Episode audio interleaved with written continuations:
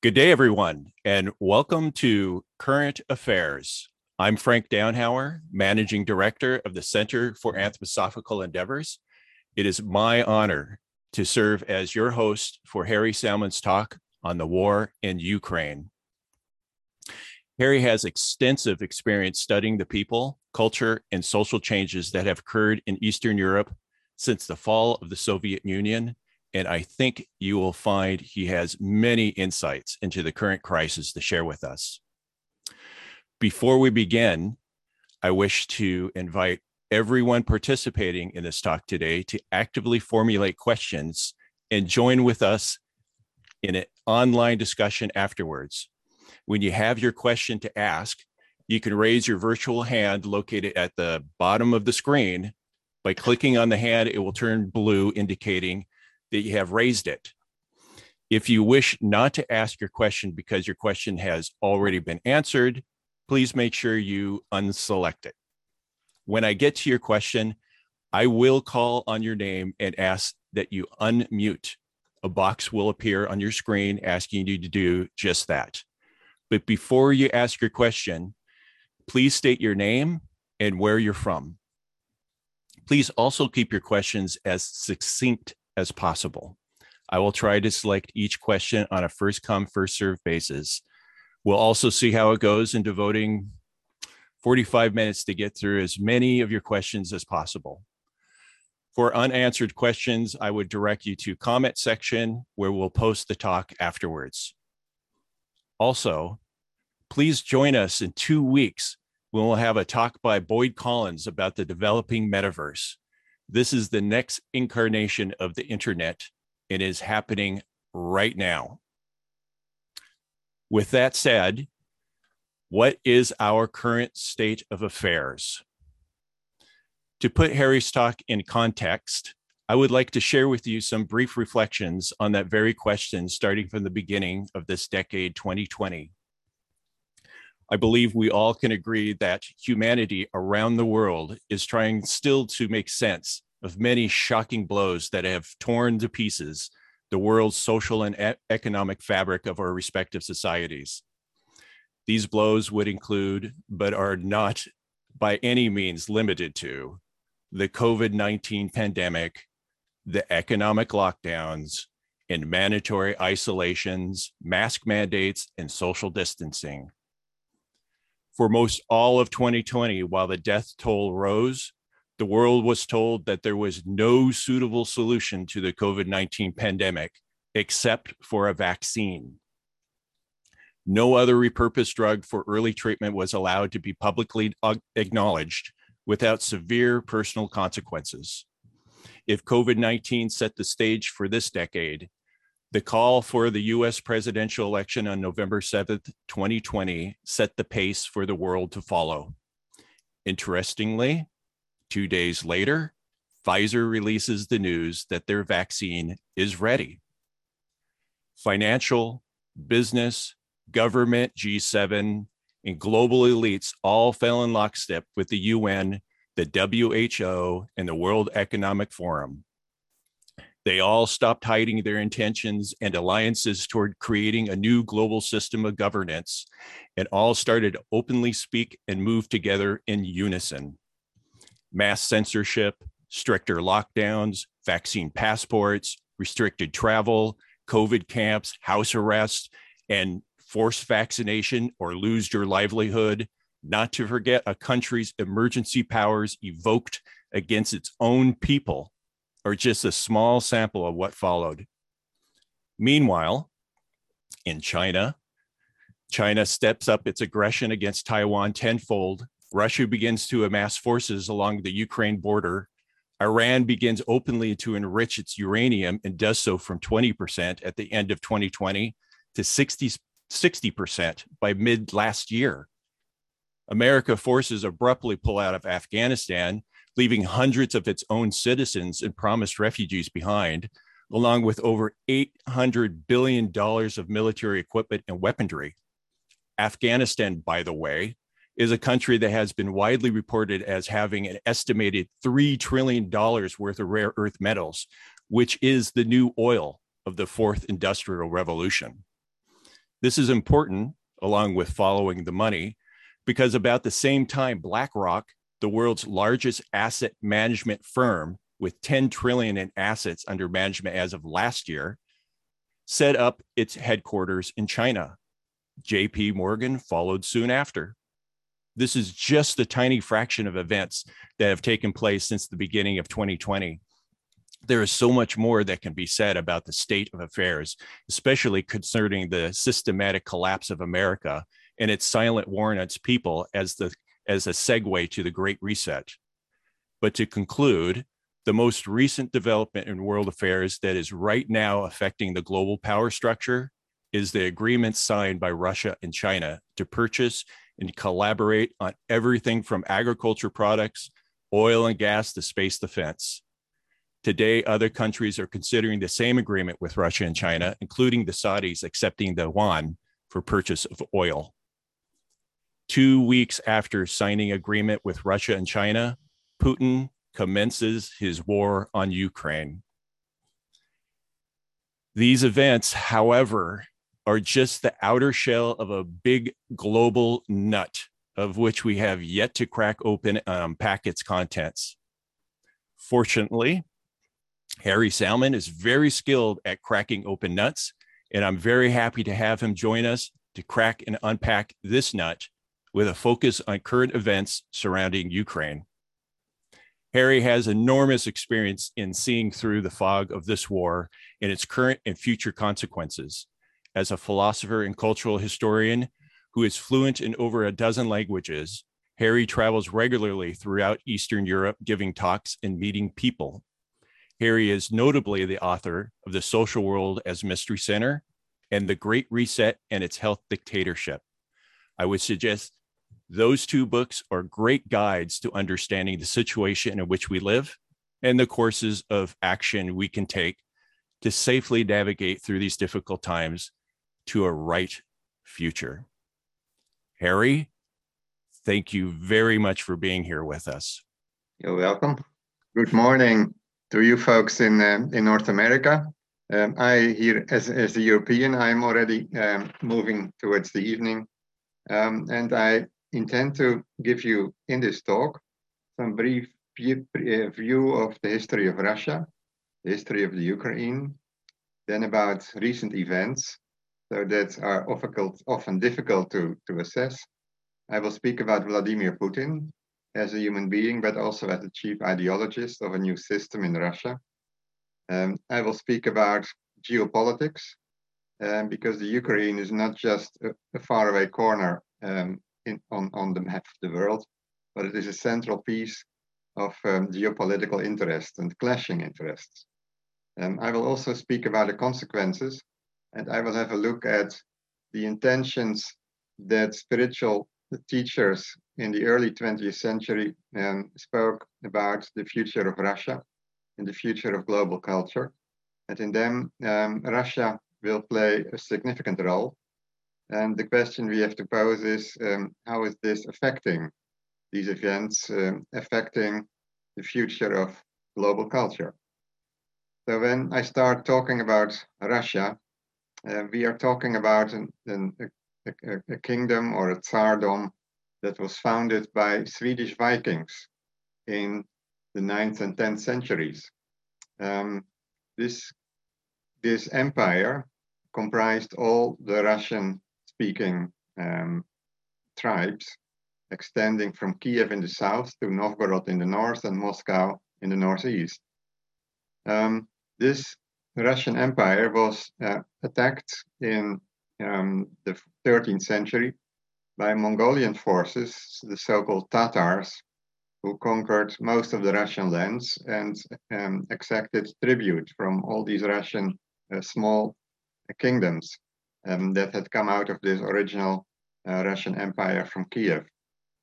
Um, so Russia lost its uh, independence already in the 14th century, and it took them more than 200 years to, to retrieve their uh, territory starting from Moscow.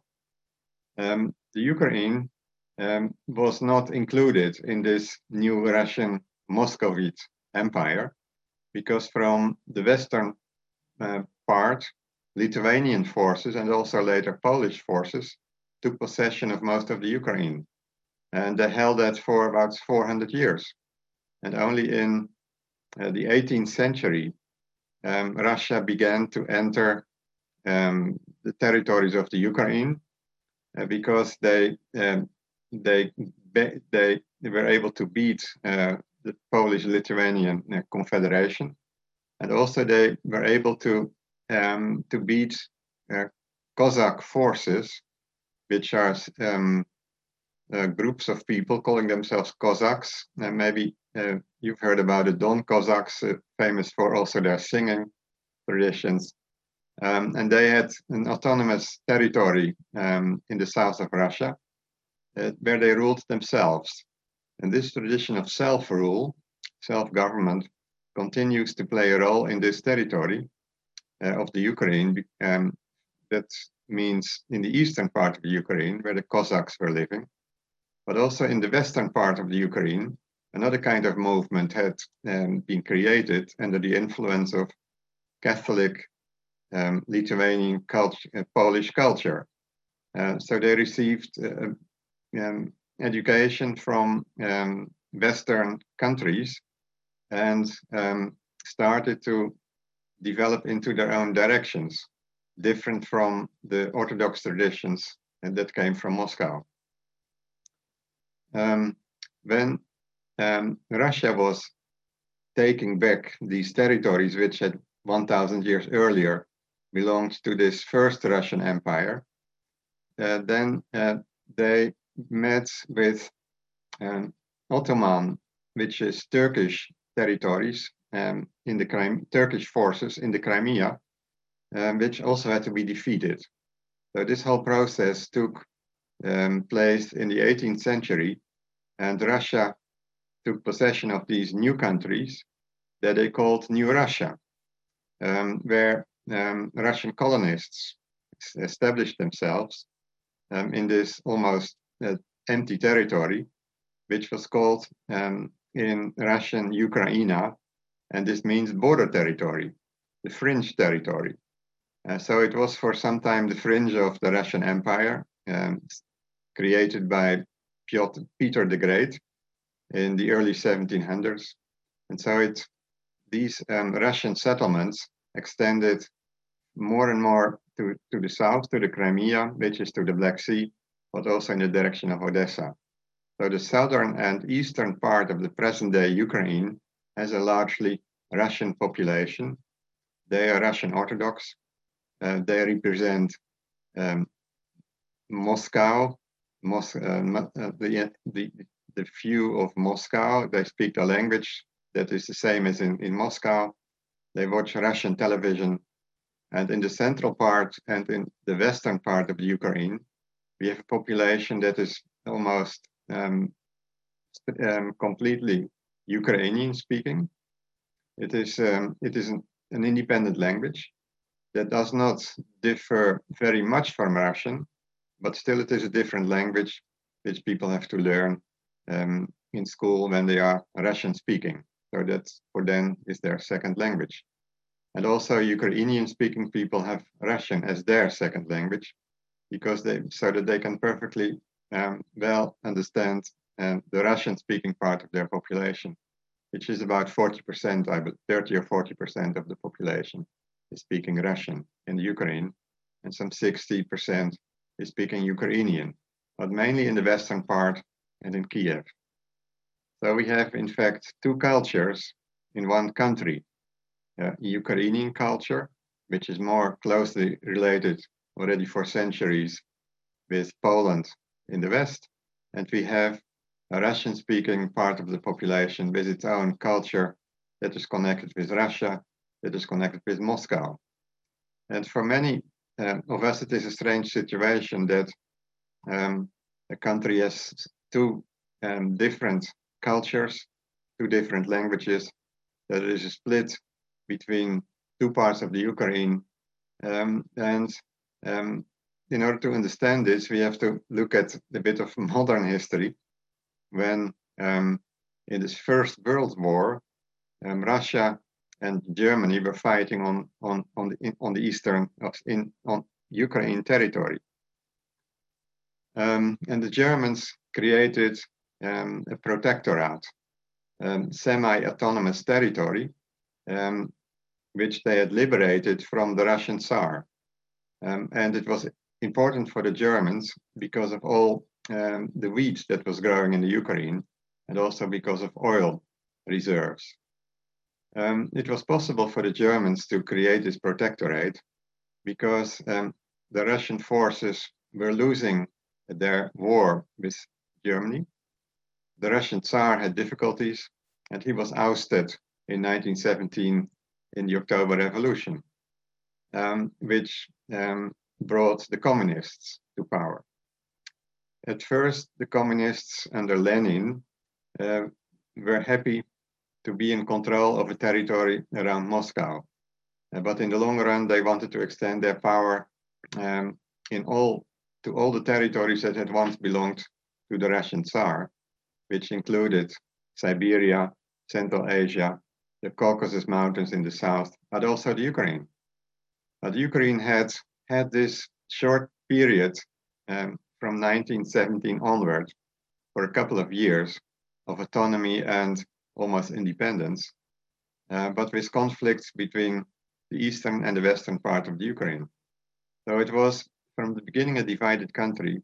And according to Putin, Lenin made a mistake when he created the Soviet Union to include within the borders of the of the of the Soviet Republic Ukraine so many millions of Russians. So in fact, uh, Putin is, does not forgive this this this uh, mistake to Lenin, and in a sense, he wants to repair this mistake by bringing the Russians in the Ukraine back to Russia, and that would include territorial extension. Um, this, um, this, this, this, this conflict between the western and eastern part of the Ukraine, of the Ukraine has still another dimension that was uh, triggered by the rise of fascist states in Germany with Hitler, but also other countries uh, in Eastern Europe and the Balkans became fascist regime, fascist, like also Italy and Spain and Portugal. So large parts of Europe had become fascist. And also in the western part of the Ukraine, where there was still a very strong resentment towards um, the Soviet the Soviet Union that had in, incorporated uh, the Ukraine, that had organized um, famines in the Ukraine because the Russian because the Ukraine farmers did not want to um, to, be, to, to, take part in a collectivized, in a collective agricultural system. Um, and there were many atrocities committed by the Soviets in the Ukraine against Russians and Ukrainians alike living there in this territory. So there was after 19, after the, the foundation of the Soviet Union, there was a permanent guerrilla movement in the western part of the Ukraine among Ukrainian speaking people uh, with their roots in, Euro- in, in Central European culture and that fought against the Red Army. Um, and among these, um, these um, people in Western, in the Western Ukraine, um, this fascist movement also took hold.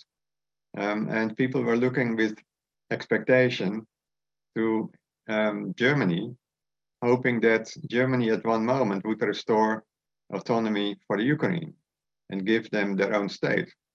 And this, in fact, was what uh, the Germans wanted to do when they invaded the Soviet Union in 1941.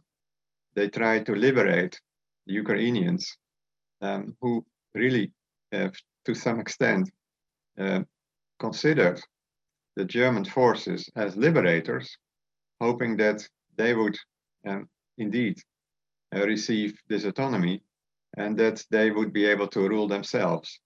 Um, and from this, one of important person in this in this fascist uh, in this fascist uh, group was Stefan Bandera, who was still known as a leader of resistance against communism, and well known as a fascist. Uh, but the Germans did not trust him, and they wanted to rule Ukraine themselves. And they placed Bandera and some fascist friends into prison and brought, sent him to a concentration camp uh, in Dachau in Germany. Um, so, but the Germans, they gave some autonomy and at, least some sense of autonomy uh, to, to many Ukrainians who were longing uh, to, to, to get rid of the, the Soviet um, influence. But after Germany lost the war, Ukraine was um, conquered again by the Red Army, and it was it became again part of the Soviet Union. But for some for several decades, in the western part of the Ukraine, this guerrilla movement um, went on that had its support among people with this early fascist ideology. Um, now Putin likes to call them neo-Nazis, which in fact they are not.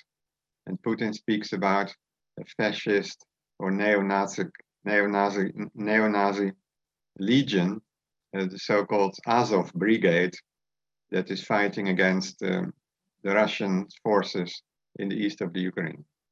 Um, I would not call this a Nazist group.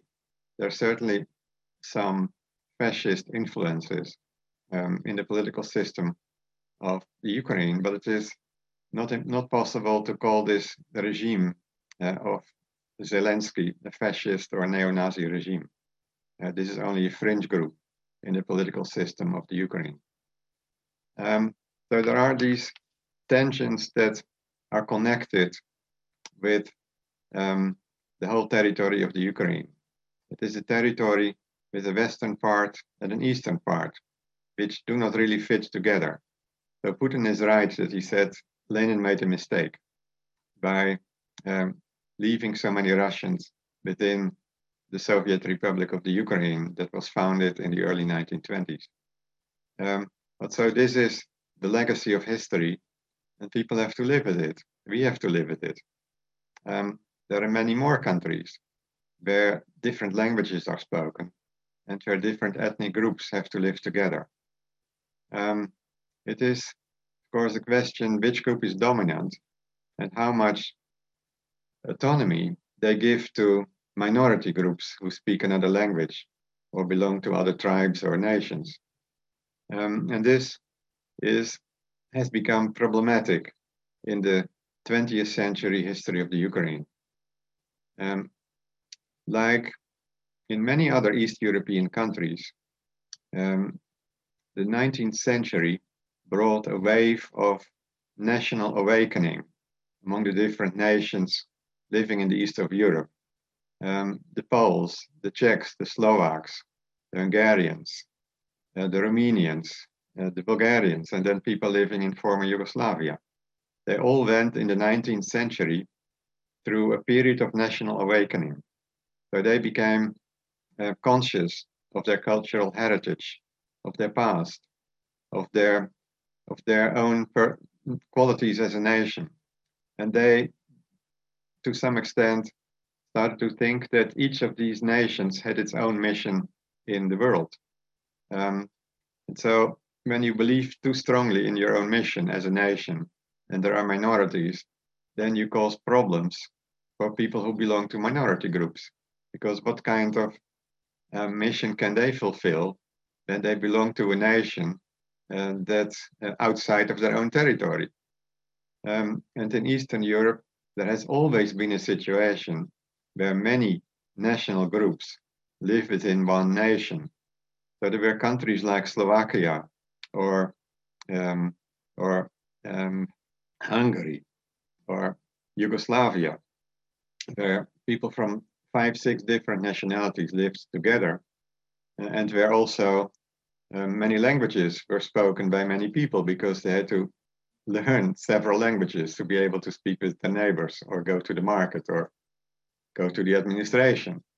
Um, and also there were many Jews in all those countries, so that is another culture. Um, so Eastern Europe passed through its national awakening, as they call it, the revival of their own national culture. Um, but when you become uh, too much self-aware of the importance of your own nation, then as I said, um, people from the minority groups have a problem. And especially when this national consciousness turns into nationalism. And then we really have a problem because the leading nation wants to impose its own language to all the minorities. Um, and this is usually not accepted. And so the minorities try to connect with the people of their own nation who live across the border in another country. Um, and it means all these borders that came about after the First World War were artificial. Um, and there, were, there was, in fact, no pure nation because within the borders of all these East European nations, people from different nationalities were living, and you could not separate them uh, except through ethnic cleansing, um, which also happened to some extent. Um, so the, this is the problem that um, Rudolf Steiner, this uh, founder of the anthroposophical movement, wanted to solve, because he also saw that his own country, Austria-Hungary, that had 15 different nations and 12 different languages, um, was struggling to survive in a time when 1917 the American President Wilson promised them um, self-determination. Um, so all these, they were all, um, and all these nations became independent, but they had minorities within their borders. Um, so Steiner proposed to create areas of culture that are free, that go across borders, so that people have the autonomy to create as a minority their own schools, um, their own um, their own libraries, their own cultural associations, and their own cultural parliament. Uh, so this would have been a solution to problems in countries where you have many minorities. If they have, when they have cultural freedom, then they can have a sphere uh, in which they can develop their own identity. And then uh, this would not turn the area of politics or economy into a battlefield. But this advice that came from Steiner in this program of social threefolding um, was not accepted by the leaders of Germany and Austria-Hungary. Um, and so it was not made effective.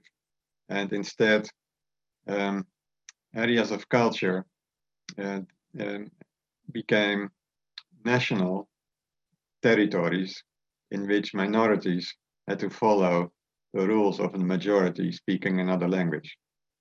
So this also is a very important context to understand the situation in Ukraine.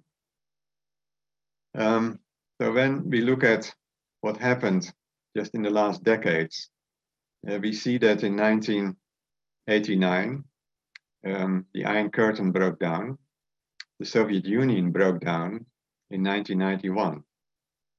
And so new states emerged um, out of this former Soviet Union, including Russian territory, the Ukraine, and also Kazakhstan and some smaller states in the Caucasus and Central Asia.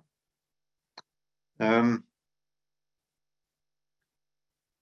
and many for many people, this was a shock because suddenly million, 25 million Russians were not living in Russia anymore, where formerly they had, be, had been members or citizens of the Soviet Union.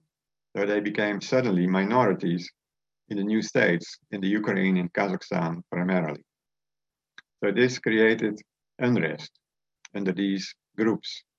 Um, and um, and um, they they tried um, to extend their political influence, and so in the Ukraine, this led to a situation where um, in elections, usually um, half of the seat, half of the votes went to Western-oriented parties, and the other half of the votes went to Russian Russia-oriented parties. So there was always an, an an uneasy balance between those two groups. At one time, um, the prime the, the government, the administration would be led by Russian-speaking people, and at other times it could be led by Ukrainians-speaking people. So there was such a situation in 2004. You may remember there was a Russian um, um, politician, uh, Yanukovych, who had won the elections, but it was clear that uh, it was fraudulent. And so there was in Kiev a revolt led by Yushchenko, um, who was the Ukrainian speaking person. And in this, in this conflict in Kiev, um, he was um, poisoned by clearly uh, the Russian Secret Service. Um, and this created such a, an anger among uh, Ukrainian speaking people that, uh, a that a revolution took place in 2004 um, in which um, this Russian speaking politician um, had to give way to the Ukrainian speaking person. Um, but there's another complication in Ukrainian politics, which mostly we are not aware of. Um, the leading powers in the Ukraine are oligarchs. Um, so leaders of industrial conglomerates who were exercising power through different political parties. So the parties are just the fronts, but behind the screen is the rivalry between different oligarchs, between different powerful economic um, bosses who were able to divide the riches and the wealth of the Ukraine through a series of privatizations that took place also in, in, the, in Russia. Um, Putin has been able to subjugate um, the Russian oligarchs, but this has not happened in the Ukraine. So in fact, they rule the Ukraine through different politicians. Um, and so it is not um, decisive um, who is voting who, because in Ukraine and in Russia and in many countries of the world, there are no honest elections. So there is always fraud. Uh, but the, the point is, who is able to commit the fraud and get away with it? So soon after Yushchenko had taken over power in 2004, he lost the next elections and another Ukrainian candidate came and then Yanukovych came back. And this same Yanukovych in 2000, 13 uh, was offered two, two possibilities of economic cooperation. Uh, one agreement with the European Union, and another one with, with Russia. And Yanukovych, this man representing Russian um, interests, uh, would like to have had both um, uh, associations with the two economic powers around him, the European Union and Russia. But this was not, not accepted by the European Union. Um, they wanted to have this, um, this uh, unilateral agreement with the Ukraine, and then the Ukraine would, would have to choose um, for connection with the European Union instead of an economic bloc with the Soviet Union.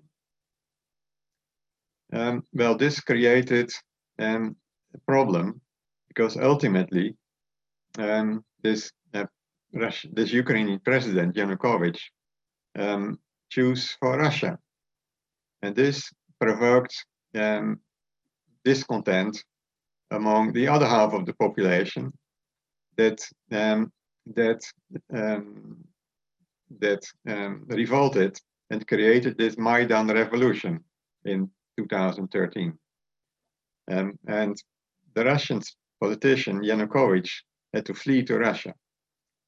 Um, so this is um, this this this political story um, reveals um, interest groups um, behind the curtain, the economic oligarch, the, the economic power of the oligarchs, who create, who are responsible for a highly corrupt country. So the Ukraine is one of the most corrupt countries of the world, where you can buy everything. Uh, a few days ago, I had a talk also on the Ukraine, and um, there were some Russian friends there. And they said, well, in the old Soviet Union, you could buy your diplomas. Uh, you could ask somebody else to write your PhD, and then to, you, you would receive this title yourself. So all kinds of degrees could be bought.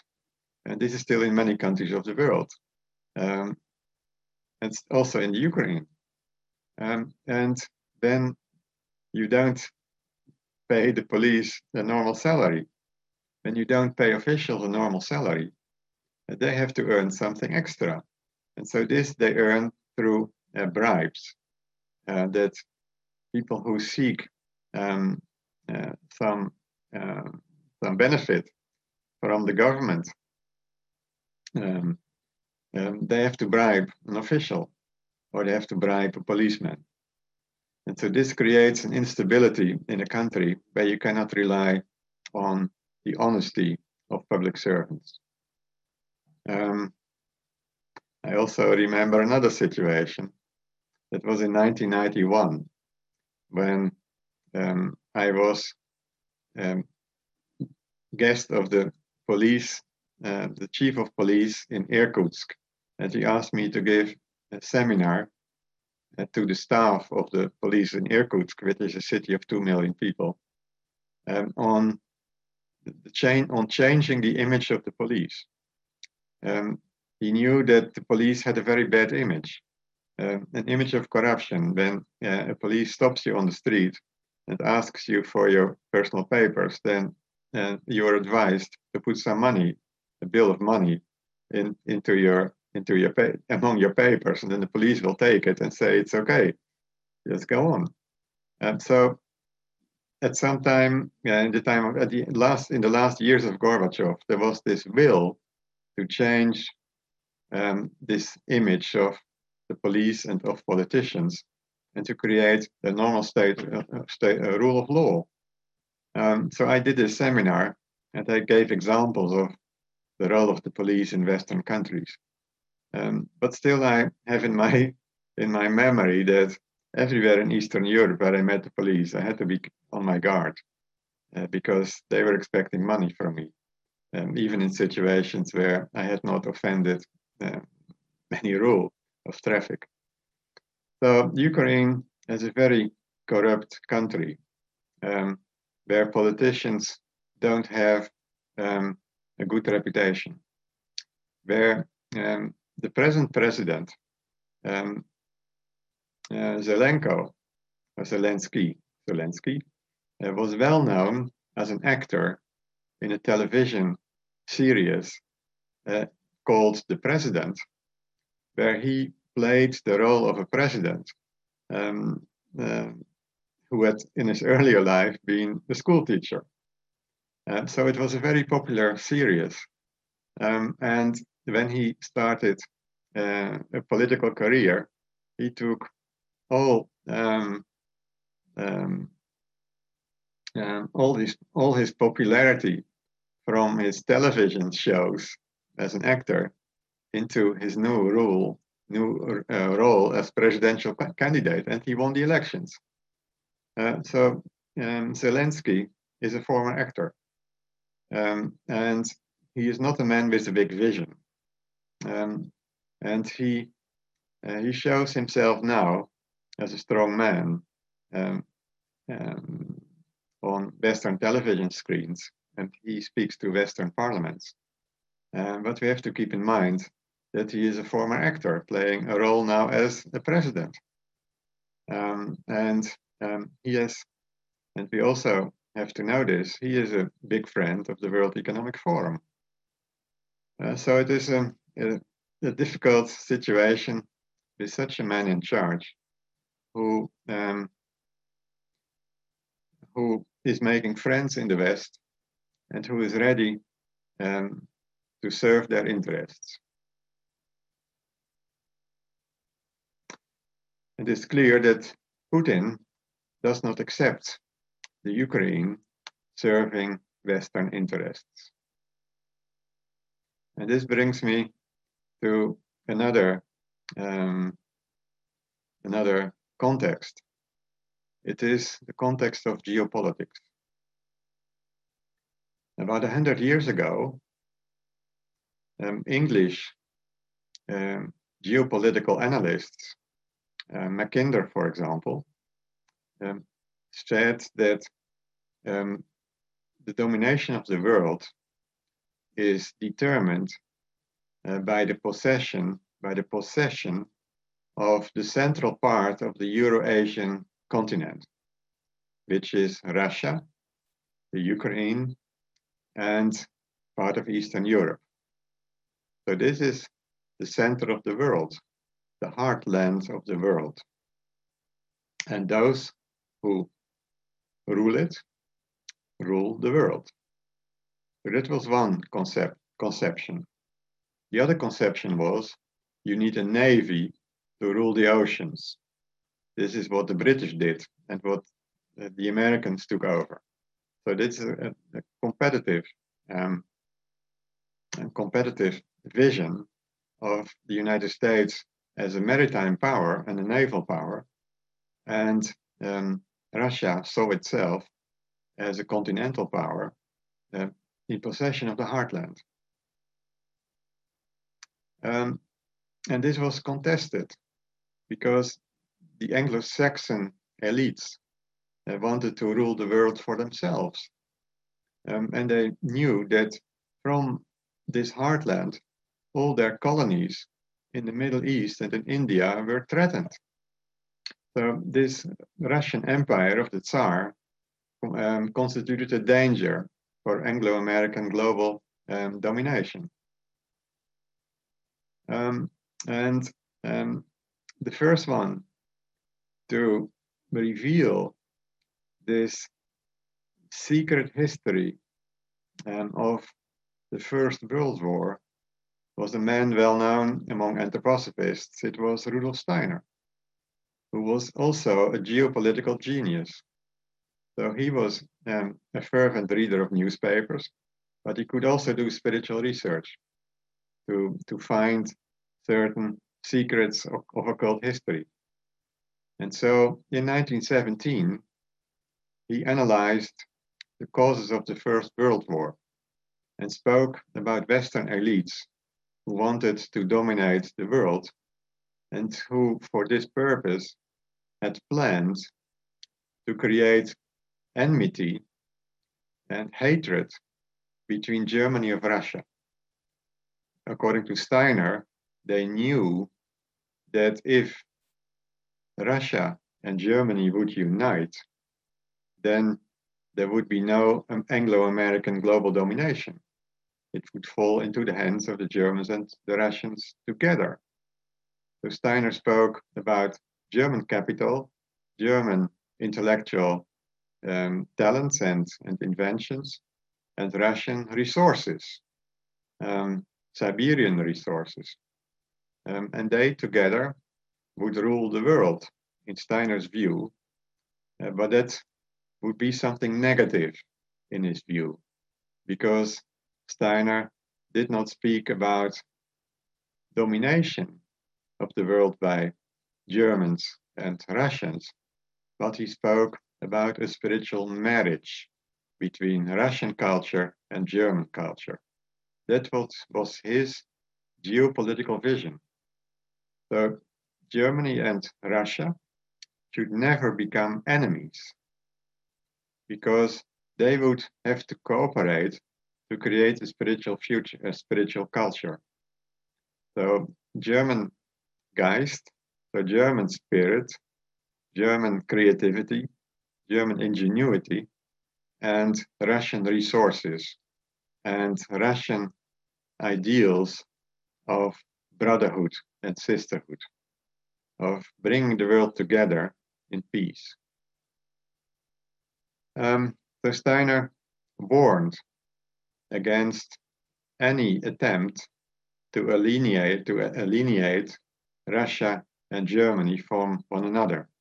He wanted friendship between people, friendship between nations, but not friendship between empires, uh, because then they would try to rule the world, where they in, in fact had a spiritual mission to create a new culture and not an economic empire.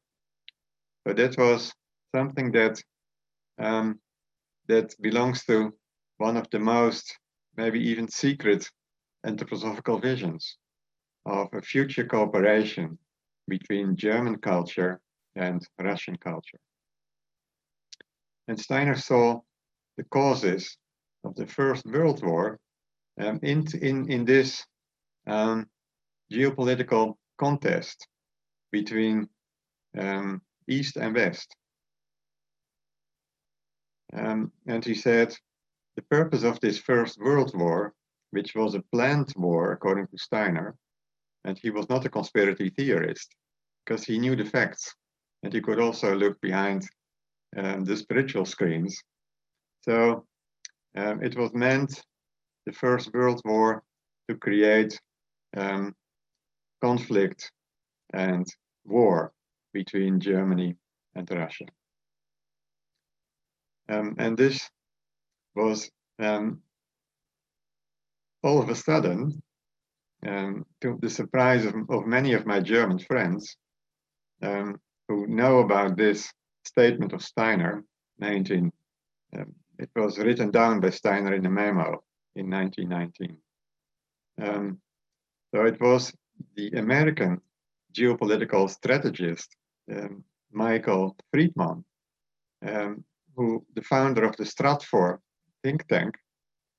And for some years, uh, Michael Friedman was very, act, very active um, on, on YouTube, it seemed, in which at one, in one video, he gave a lecture in Chicago in which he spoke about um, the big, the, underlying vision of American foreign policy uh, to separate Germany and Russia from one another and to prevent them um, from uniting their forces, because that would be the most dangerous thing for Anglo-Saxon world domination.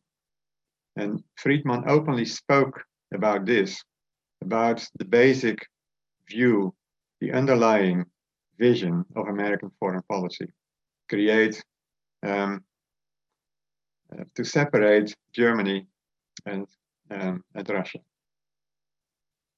Um, so my German friends, uh, mainly anthroposophical friends, found in this um, this uh, this message a confirmation of their own views um, that um, that Russia is not their enemy, but their karmic friend, their necessary friend for the creation of, of the next step in the evolution of human culture. Uh, among my German anthroposophical friends, um, there are many who like Putin, who understand Putin. They call themselves uh, Putin Versteher, so those who understand Putin. And many of them are really Putin friends because they have the, the idea Russia and Germany must never um, um, be separated. We Germans have to support uh, what is going on in Russia. We have to support Putin. Um, I never agreed with them um, because I don't think that Putin is a friend to be proud of, a friend on, on whom you can rely. Um, and now I would like to say something about Putin and his background. Um, you have to know that um, since 1981, I've been visiting Russia. Um, I've been there 15 times. I spent about one and a half years of my life in Russia. I've been everywhere in the Soviet Union. I've, I speak Russian, I can follow Russian, I read Russian books. Um, so I've been following um, the the administrations of Brezhnev and Gorbachev and Yeltsin and now Putin. Um, and I got some insight into their personalities, but also in their policy policies. And Putin, of course, since 2000, has has had all my attention, and I've had I've read many books on on his life, on his politics, and I remember when his official biography appeared. That was in the early 2000s. And I bought this book, written by a journalist, for, based on interviews with Putin. And it was a clear product of what is called an image making project. Um, so all our politicians have developed a certain image um, for which they have used the advice of image creators or image builders, as they are called. It's a profession, at least in Russia. But also here, it is a matter of, um, of uh, propaganda, but also uh, public relations that such people are used. And they've been used for already 100 years in, in politics. So Putin is a, is a secret service man who has always tried to hide um, his importance in this in the in the KGB system. And he was he was working in in Dresden in Germany, not in Berlin, in the capital. So it seemed it was an, a provincial town um, uh, with a uh, KGB uh, group that was not important at all. Otherwise, they would have been in Berlin. But Putin was in charge of two things. He was in charge of um, of smuggling um, precious things from Russia, which could include icons, but also gold and silver and other minerals, and even gas and oil. And so Dresden was um, uh, a trading center uh, where Putin um, organized the selling of um, precious things um, um, in the in the order at the order of the KGB, um, and the money that um, that would be paid for these treasures would flow into the into the contos, the bank accounts of KGB directors in Western countries. The second thing that Putin was in charge of was um, supporting um, disorder, creating disorder in Western countries, like the Baader-Meinhof group, like the anarchists in Italy. Um, so this is his past that ended in 1989. Um, so he came back to, to Petersburg, where he came from, and received a position um, in the town administration. And they put him in charge of the export, um, the export office um, in the port of Petersburg.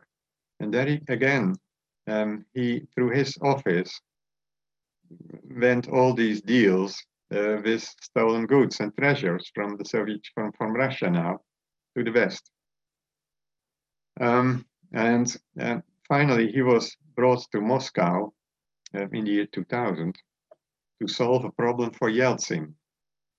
Uh, Yeltsin's daughter had compromised her father by uh, high degrees of corruption.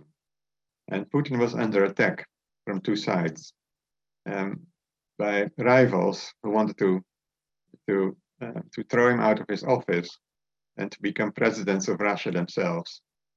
But Putin solved the problem. Um, he made a compromise with Yeltsin and his, uh, his family and took over uh, on the last day of the year 2000. And at first, um, he um, he wanted to um, um he played um, the role of a friend um, of the West. He did not want conflicts with the West. This was a time when there was still um, it, it, was still said uh, in certain circles in the NATO that also Russia could be included as a member of NATO. And there was some interest in Russia uh, to become member of NATO. Uh, but this was clearly not what the American industrial, military industrial complex wanted. So they needed NATO uh, for military production. They needed NATO uh, for new conflicts in the world and not as a peacemaking force. Um, or that was at least what how Putin understood it. Um, so Putin began to develop his independent position because he felt that Russia was not recognized as a superpower anymore. And so the pride of the Russians was shaken, and they want to show that there was still a power to be reckoned with. Um, so Putin turned away from the West. Um, it took about a decade to do so. And he created an ideology that says Russia has a unique culture. That's point one. That is a very um, um, important um, message to the Russian people that they have an important role in the world, that their culture is unique. Although they lost their, their empire, they lost their influence in the world, but they still have a unique culture. The second point of this ideology is the West is corrupt and the West is decadent. Western culture is a danger to this authentic Russian culture. Russian culture must be defended against these decadent Western influences. The third point in this ideology is um, Russia has always been a victim of outside forces. So that we are weak is not our own fault, but it is because of the intrigues of our neighbors. So this is clearly an antagonism um, that he created in this ideology um, in relation to um, the neighbors, so in, especially European Union and America. And then the, the, the, the last element of this ideology is the future of Russia lies in Asia, not in Europe. It lies in Asia. So this is a turning away from Western culture towards Eastern culture, including China. Um, with this ideology, Putin could defend um, his own policy of restoring um, Russia's, uh, Russia's, Russia's status as a superpower um, and um, defending um, the Russian power that had almost been lost, especially because most of the countries of the former Soviet Union had gone their own way. Uh, and part of his thinking was this was the biggest catastrophe of the 20th century, this breaking apart of the Soviet Union, and we must try to undo it. So, in this way, he could mobilize um, the Russian elites, and he could mobilize the nationalistic feelings of the Russian population so to support him in his attempts to restore um, Russia as a superpower that would have to unite also the Russians that were living outside the borders of Russia. So also the Russians in Ukraine. Um, and uh, for him, the Ukraine as a whole should belong to the Russian political sphere it would be dangerous to allow the West to take possession of the Ukraine, incorporate it, it, it's into its sphere, place missiles on the Russian border. So this is the this is a, a, a horrible scenario for Putin that the West would permanently have bases, military bases uh, in the Ukraine. Um, and Putin saw uh, the American influence growing and growing in the last uh, 10, 20 years, 10 years especially. Um, and what he had to do is create some disorder in this country um, which he has, which is a KGB, a secret service uh, tactic to make your opponent weak, confront him with problems inside his own country. And so in 2014, um, after this Maidan revolution, in which the West was victorious, and it was a revolution instead financed by Western NGOs, including Soros his Free Europe um, organization. Um, so Putin had to do something big um, to undermine the Western influence in the Ukraine, what installed, in his view, a puppet regime. Um, and so he took possession of the Crimea, which in fact had never belonged to the Ukraine, but had been a gift by Khrushchev um, somewhere in the 1970s, in the 1960s. So the Russians were happy to retrieve the Crimea from um, from uh, Ukraine, from the Ukraine. And so in different parts of the Russian-speaking areas, um, Putin um, instigated um, um, insurgencies.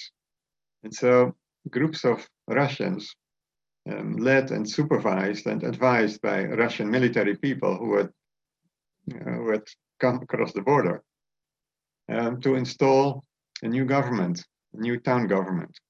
And so this, this succeeded in the area of Donetsk, which is one of those two autonomous republics that were created in 2014. It failed in other towns, um, but the, the strategy was the same. Um, um, let Russian activists, Russian speaking activi activists, storm the town hall, um, throw out the mayor, and replace it with your own people. And so this has happened in 2014. Um, and when um, the Ukrainian, Ukrainian, Ukrainian government um, decided to do something about it. And the rumors say that a military action was prepared by the Ukrainians, but I have no confirmation of that. Uh, Putin could um, could come to their help um, with what he said a peacekeeping mission. So this invasion is presented on Russian television as a peacekeeping mission. It is forbidden to call it a war. It is forbidden to call it um, an invasion because that would be labeled as fake news. And spreading fake news um, um, can give you can can can give you a prison sentence of 15 maximum maximum 15 years now. So Putin is um, is in this way um, um, re, re um, um, recreating so um, Russian the Russia um, Russia as a state that um, extends its power uh, and creates wants to create a corridor between the west and the east and this corridor uh, already um, included Belarus, and now he wants to include Ukraine in this corridor. Um, so the problem is geopolitical.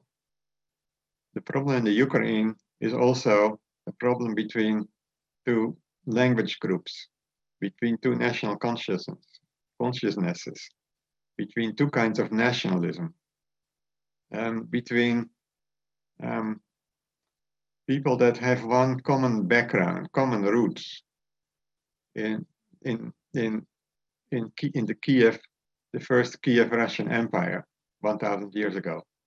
And Putin tries, has this vision to reunite the, the Russian-speaking people um, uh, again, and to undo the catastrophe of the Soviet Union and its and its decline, and to establish himself as the leader of a very of a new powerful Russia that will look to China um, as um, as a friend and that will defend itself against um, against America and the European Union. And um, it is difficult to understand um, what is happening in Russia. Um, many people who try to, to judge the situation in Russia have never been there. Um, and those who have been there and have followed the development of um, the Russian system have to say that Russia has become a totalitarian state. Um, and um, and that it is not um, uh, not easy to live in the Russia of Putin when you have an independent mind. In fact, it is very dangerous to have an independent mind. And those people who have protested against the war have been arrested and in the last weeks. And Putin is now speaking about cleansing the country because there are too many enemies of, of the Russian nation.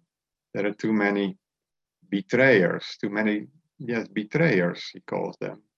And so, and this is his new program of cleansing to reunite the country to get rid of the internal and the inner enemies and the, the people who betray the values of Russia. So this is for me the background of the war, and it is clear that this war created is creating now a new Cold War. Um, all of a sudden, nobody had expected this. But although, but um, I would, we may think that um, that um, in uh, in the view of Putin, uh, he has been um, provoked by uh, American policy, by the elite of, by the attempts of the American elite to take possession of the Ukraine and its wheat fields and its uh, its minerals and its gas and oil. So he felt threatened, and in some way um, this was a chance for him um, to um, to destroy the Western influence of the Soviet Union. But in our days, this is still a war crime uh, to invade a country and to bring such destruction upon a country and its people. Um, so, for all of, for, for most of us in Europe, this is a criminal act. Um, and, and many friends of Putin or former friends or former people who, who tried to understand him, um, this is something they cannot understand. And they feel that something got terribly wrong in the field of, di- of diplomacy. And that this is something that has to come back. Um, and that only through diplomacy um, this war can be ended. But the consequences will be grave uh, because new Cold War has started. And what this will cause, what this will have as consequences in the future is still difficult to see. We may think of a total global financial collapse and the end of the dollar as uh, the hegemonic uh, currency in the world. So I would like to stop here. Um, we've had a long talk. We've looked at the big history and we have looked at a geopolitical um, conflict um, uh, into which, in my view, Rudolf Steiner gave the best um, and the first clear judgment. And this is um, what we all have to know that there is this uh, this um, this geopolitical con- contest, um, and that at stake is the future of global culture, because in this way, the future cooperation between German culture and Russian culture will be very difficult. So far, so good. Um, I'm now open to discuss with you questions. So we do have one question so far and um, Finn Thomas Schramm. has his hand up from the beginning. Yeah. Uh, Finn, if you are available, you can unmute yourself and ask your question.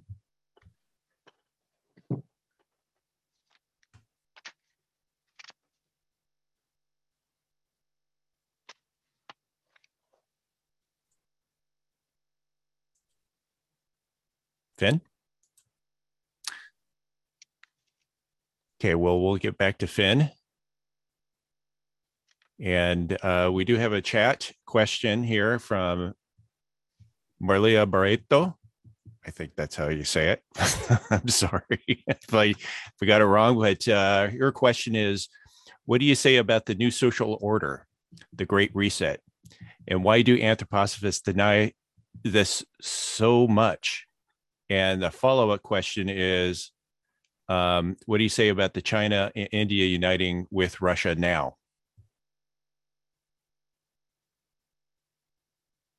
Um, well, not um, all anthroposophists um, are blind to the new reset.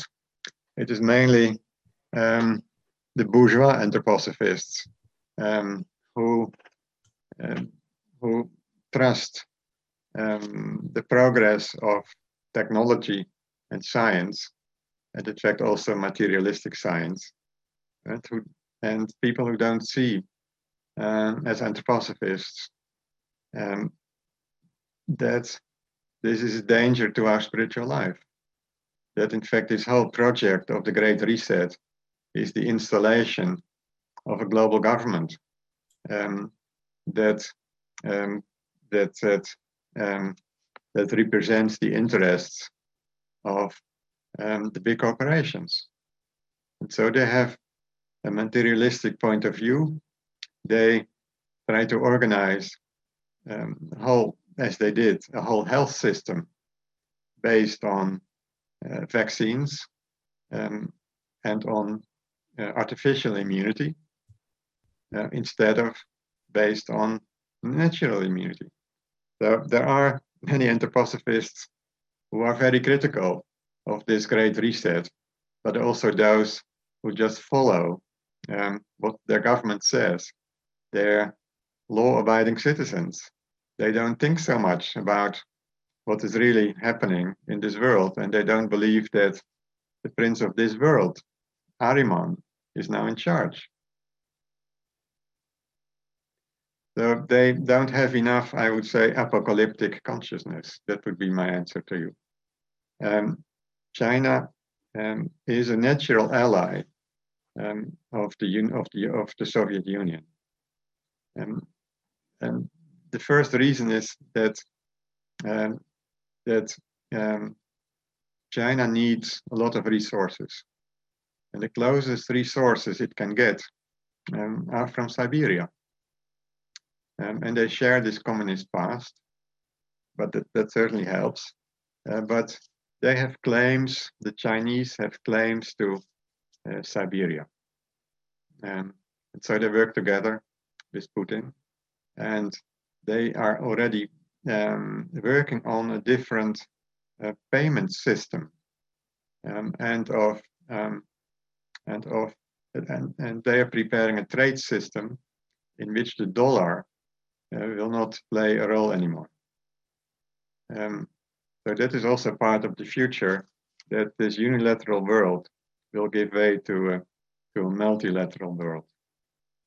And in that new world order, um, China and India, uh, although they are not uh, at the moment very big friends, um, will become leaders. And America has to be very careful. Okay, uh, next we'll go to Nev. You can unmute now, Nev. Ask your question.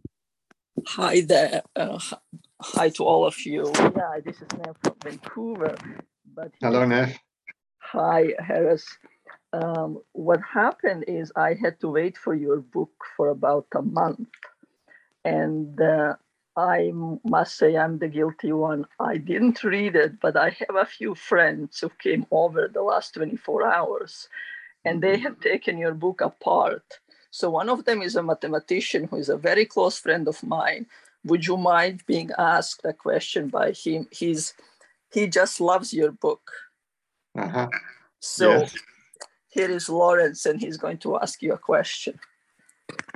Just put him here. Hi, Harrie. Hello, Lawrence.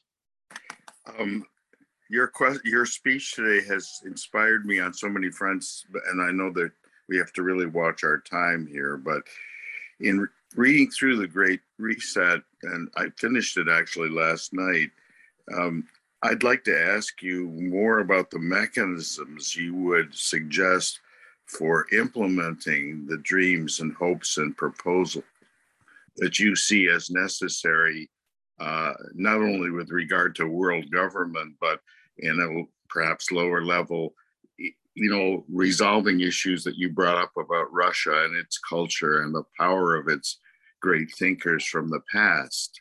Uh, is there a way, for instance, to imagine a modern Russia, uh, which is a reunited artist, thinker, composer along the lines of the great uh, uh, cultural icons of that country?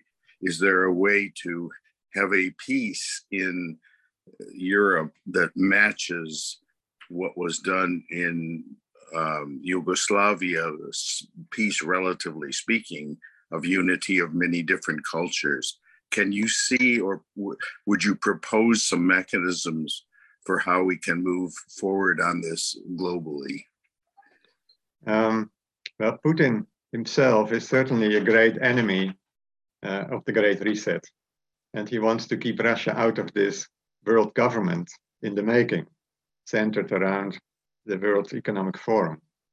Um, and Russia did not accept all these rules created by the World Health Organization. And instead, it developed its, own vaccine. Um, it did not insist on, um, on, on on vaccination, and in fact, very few people have been um, injected by this uh, chemical therapy, genetic therapy. Um, but Putin is not the right one to be the champion of this resistance against the Great Reset, because the kind of system he offers is is um, totalitarian. It is a kind of fascism. Um, so this is not the paradise where um, where people would like would, would have to go. Instead, I see possibilities of um, of, of creating awareness of what is going on in this world. Uh, we are not well informed because we get the news only from um, certain channels that serve interests of of leading powers and elites in our countries. So we, we need independent news agencies. We need people who do investigate things uh, as journalists, as researchers, and then share them with, with people who still want to have an independent judgment. And so that is one way uh, of creating free spaces of what I would say cultural life, where we share information, where we develop insights, and where our minds become free again. Because we have been part of a censorship that has been global. And this is one of one of the things that happened behind the theater uh, of the coronavirus. Um, so we have been um, subjected to censorship. Another um, fight we have to fight is the retrieval of of politics in the real sense of politics by people, um, as Abraham Lincoln formulated this. Um, the sphere of law in which people take decisions themselves instead of being um, ruled by elites um, for whom politicians are puppets. So we, what we have to do is create everywhere where we are together with people in groups, but also in institutions, in communities. Um, we have to create again a sphere of politics in which we take decisions as equals. So this is certainly my vision for a new for uh, restructuring of spiritual political life.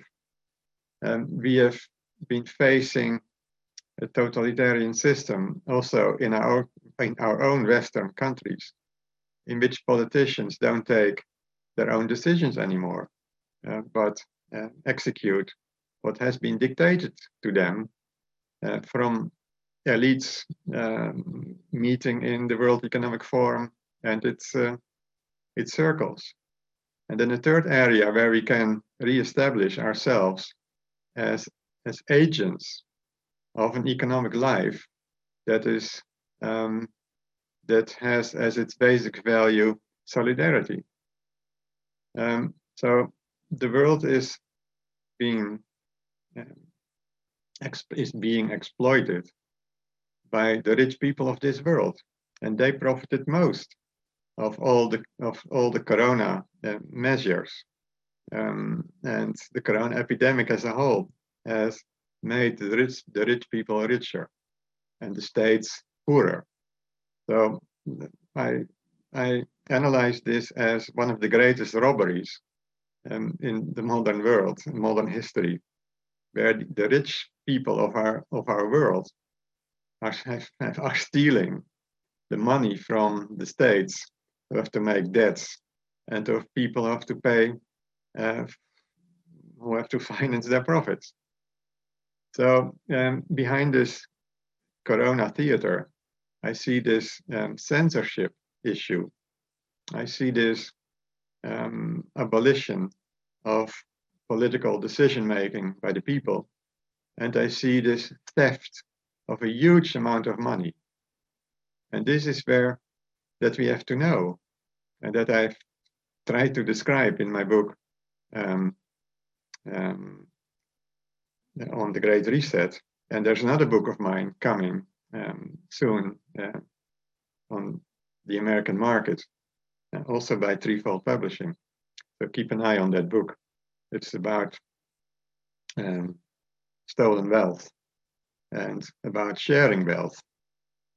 Um, so here we can already work. What we need, we need knowledge. We need to know facts. We need insights, and we need to have an understanding of of perspective that will bring us into a more humane culture. So that's um, my call um, to my listeners, uh, just to inform yourself and to see what you can do in your own neighborhood, in your own communities, with your own friends. And so what we are doing in Holland is creating parallel societies with hundreds of people who don't accept this um, this this medical dictatorship and who is now being faced with um, with other um, elements of this um, this totalitarian world government in the sphere of education, in the sphere of agriculture, in culture itself. Um, so um, we have to do something. Thank you, Harrie. Uh, I'm going to go to the chat before I get to those raising their hands. Again, there is one from Monica Gold. Her question is Is the current situation an attempt to destroy the future role of Russia, Russian cultural epoch, from unfolding as it should? Uh, well, Monica, uh, I remember you very well. You're an old friend. Um, this is certainly an attempt to destroy the spiritual basis uh, of our future. Russia has, has an enormous potential um, of spiritual life. Um, in fact, before communism, Russia was a very spiritual country with thousands of pilgrims on the road, um, with people that um, that were sharing everything they had with others. Um, a, nation in which there were ideals, um, national ideals about reconciliation, recon- bringing reconciliation to the whole world. So when we read Dostoevsky and Solovyov um, and these writers, we see um, um, in their views uh, a hope for humanity, which is uh, not based on getting rich, but on becoming good people. Um, I remember I, when I was in Russia myself, so you see still beggars everywhere in Russia, um, especially in Moscow. Life is so expensive in Moscow, you cannot believe it. Um, and in Russian understanding, the beggar is close to God. So when you give him uh, some money, he will pray for you. Um, and being poor is not a shame in Russia, has never been a shame. And people have always been able to survive with the barest means of survival. Um, when I compare that with, with my culture or with American culture, um, the beggar is not close to God, but it is the rich person is close to God. He needs this kind of wealth around him to be sure that of, of God's election um, after death. Um, so there is this treasure of values in Russian culture that has just that just began um, to to show itself to the outside world in the 19th century, and then came communism, and this was then um, a barbarization of Russian culture, where many of those leaders of culture were sent to the Gulag camps. Um, so this has already been an attack on the future of Russian culture. And um, so then the World War, the Second World War, which killed so many Russians, um, carriers of future impulses, and then also this new demonization of the Russian nation um, um, is also not creating it's, it's in fact it's not creating good conditions for the development of Russian the Russian future. But we have to know that there are millions of Russians who decided to leave um, modern civilization and who received from, from the Russian government two and a half acres, one hectare. And so thousands of people built a farm on their private property of four acres, now two and a half acres. And they, they can make a living there because this land suffices to, to, to provide your own food. And so this is a new movement in Russia, back to the land, back to nature, and away from this materialistic civilization. So here we see there is still some hope for Russia. It lies in its connection with the earth, and which is in fact Mother Earth.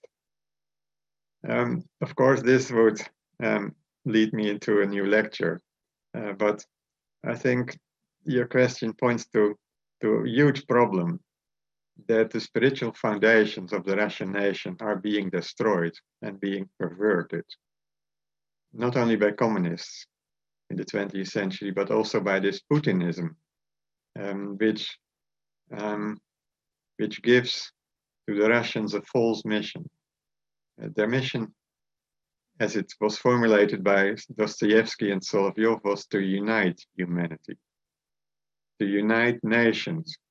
And now what is happening is that for the, for the next centuries, will, we will have a problem between Ukrainians and Russians, and they are brothers and sisters.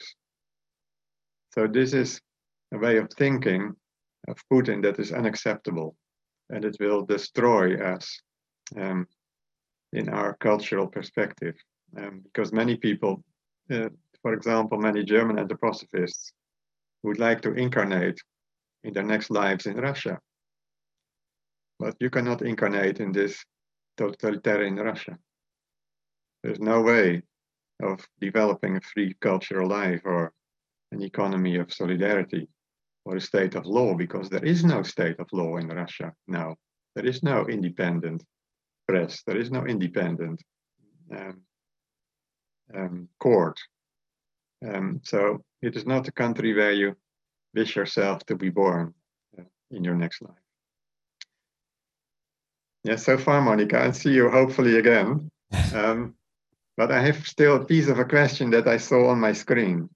How can we imagine that the elites are stealing money from the states and from us? Um, I can explain that. Um, because of all these measures to save the economy, um, the governments, our governments, have to make new debts um, and trillions of dollars um, have to be borrowed on the financial market. Um, and this is not air mon- money. This is this is not air. This is money that has to be paid by American taxpayers um, and European taxpayers. So all countries have become poorer because so much um, economic support had to give had to be given to companies because of this this crazy lockdown, which was not necessary at all. Um, not um, not after one month. So one month of lockdown would have been enough. Um, but so our economy suffered terribly, and people were forced to use um, um, electronic equipment, to use the internet, to work from home, uh, to to use Zoom, um, and um, so the wealth of the of the owners of the shares of these tech companies has exploded. And so many people have become poor because of the lockdowns and the economic problems. So many problems, so many people have um, through a bankruptcy. Um, and this is the impoverishment of the majority of the people. And it is the en- enrichment of, of, of the 1% of the rich people. And this is the, the great theft that they committed. And their, uh, their, their additional, their, their property should be highly taxed um, to get back some of this wealth, which in fact they have stolen. So this is a way I would like to explain this, that our government, our states have become poor um, and um, our poor have become poorer. Thank you, Harrie. And uh, now we'll just take a question from Raphael uh, Baldwin. Uh, you can unmute now.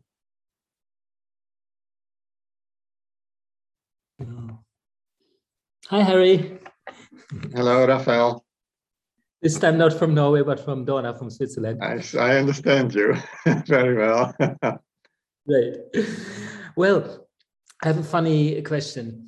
Um, in the recent years, the crucial question when strange things happened, like uh, bombings, terror things, or whatever, was always cui bono, who, who, who has uh, who mm-hmm. has used it, right? And if you yeah. ask that question about this event, you might think that okay, it terribly damages Europe. It terribly damages, as you said, the relationship now and in the future between Middle Europe, Central Europe, and Russia. And uh, who benefits from it is, on the one hand, uh, globalism and transhumanism and the whole Great Reset agenda, and uh, the totalitarian agenda in Russia. So it's almost like this Orwellian 1984 picture where you have two uh, eternal enemies who have totalitarian censorship to the inside and who always project their hatred to the other enemy and thereby always can justify their own uh, censorship and totalitarianism. So since Putin has been uh, a student, uh, a fellow of uh, the Young Global Leaders program of Klaus Schwab and has been in these circles, I was asking myself, well, is he really that uh, opponent to the Great Reset as he seems to be in certain ways and in his way of criticizing it? Or is he on a higher level actually serving uh, this agenda uh, while at the same time um, having a wonderful way now of introducing this totalitarian uh, system to the inside? Um, who is benefiting from this? Uh, well, certainly the military industrial complex. So everywhere the expenses um, spent on defense and military expenditure um, will just explode. Um, um the NATO will become stronger. Um, and so this is um, one beneficiary. uh, people who have invested their money in military industry. Whether Putin belongs to the inner circle of Klaus, Klaus Schwab, I don't know. Uh, certainly, he um, he wants to keep the multinationals, the Western big corporations, out of Russia, and he wants to um, um, to his elite, his Russian elite, to benefit from the the the, the resources of Russia. Um, now, what we see here um, is is is a strange image. Um, in the past, Reagan was speaking about the empire of evil in the East. And when we are now uh, talking with Russians around Yeltsin, around um, Putin, he would speak, they would speak about the evil in the West. Um, as I said already, in Germany, I have many Putin friends and many people who understand Putin, but they seem to forget um, or they don't want to see that he is also that he also has an evil face so that we are in fact li living between two evil powers and we suffer in a tragedy that what was once the middle ground central europe the spiritual and cultural territory this middle ground has been lost and so now two evil forces um, from the east and from the east, from the west, are now facing each other, and there is no bridge anymore. The West wants to fight, Russia wants to fight, um, and there is no bridge. And so, in a way, Ukraine should become a, a country uh, that bridges our systems. Also, Germany should not become, should not be um, a satellite of the United States, but it should also be part of this middle ground, of this central position that can harmonize, um, um, that can harmonize opposing forces and bring them together. So this was the mission of Steiner in his social work, social ac activism, um, to create a middle position, but he failed. And Western Europe became part of what Steiner called in 1917 um, the area of, um, of, of um, the Anglo-American plutocracy. Um, so what Steiner could not bring about and what has been constantly um, attacked from both sides is the establishment of a center between two opposite directions. Um, and now uh, because we don't have this independent middle Europe anymore, or even an, an, independent Europe between East and West, that would even be better um, between America and, and, and the East.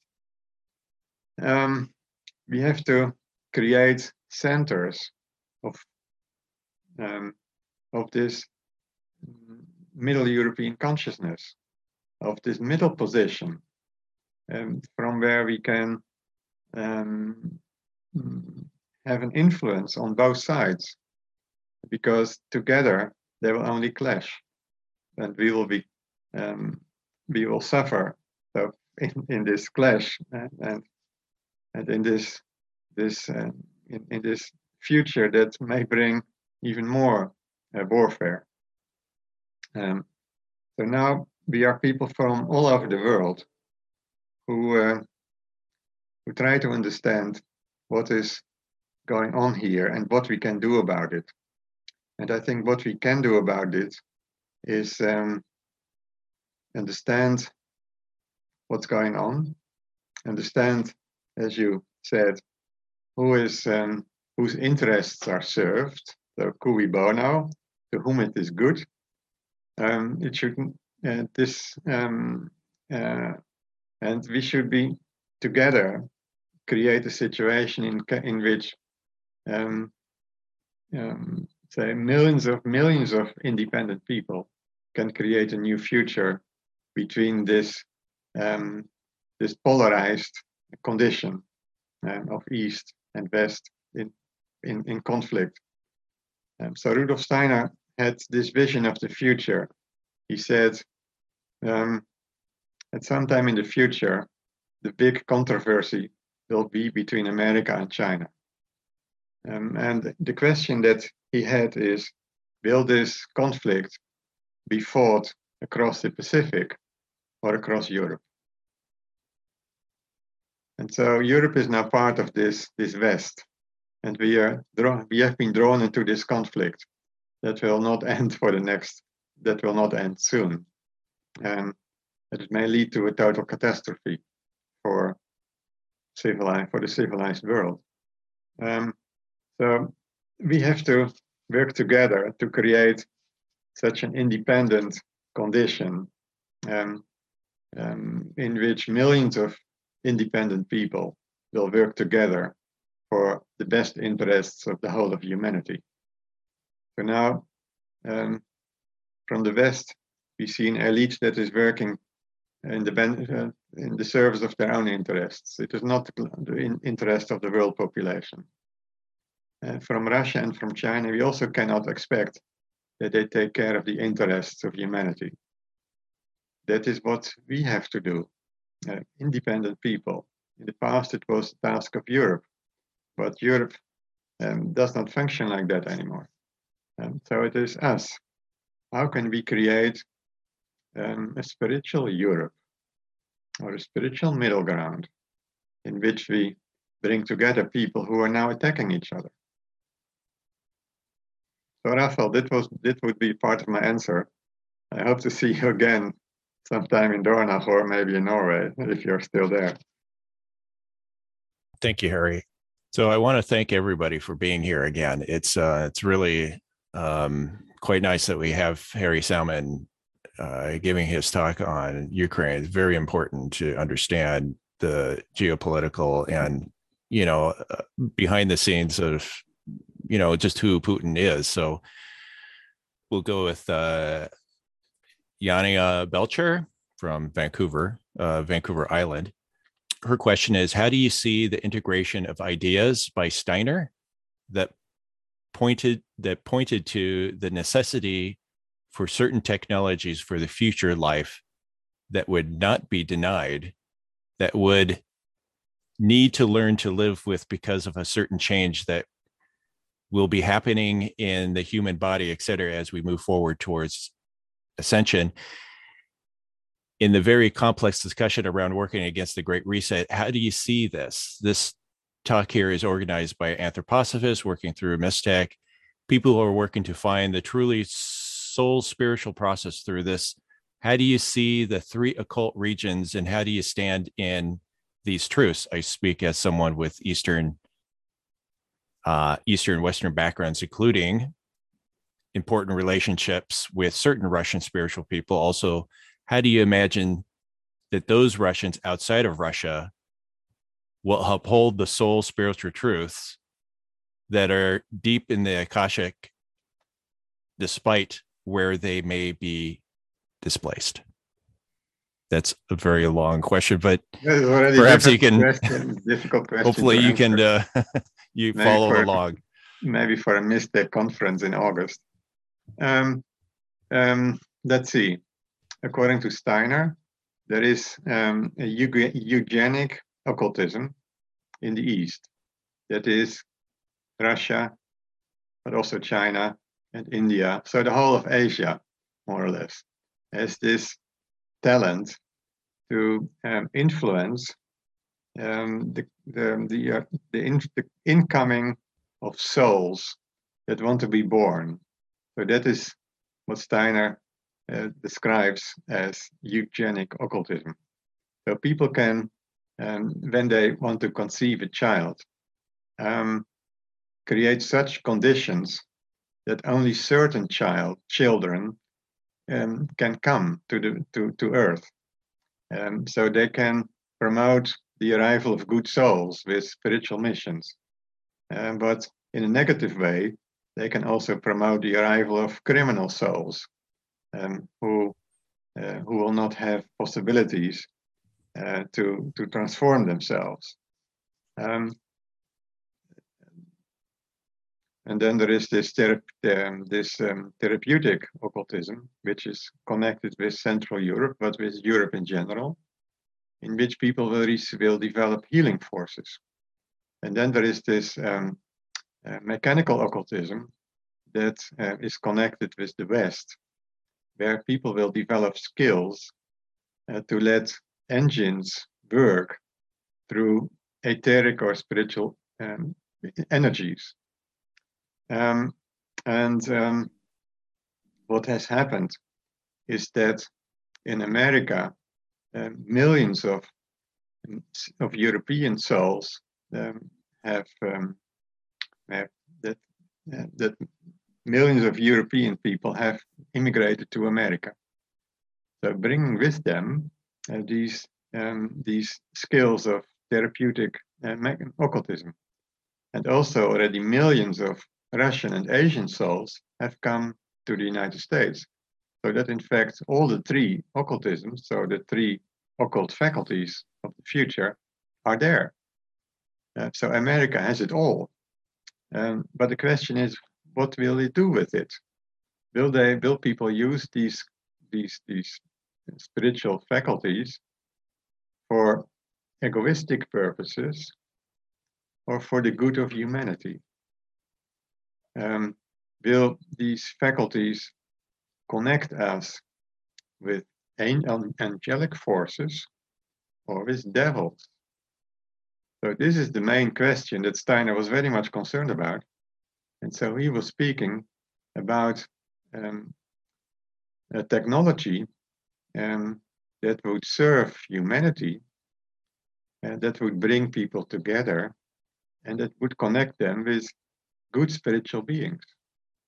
So this is how we use technology, in what way, and what kind of technology do we develop.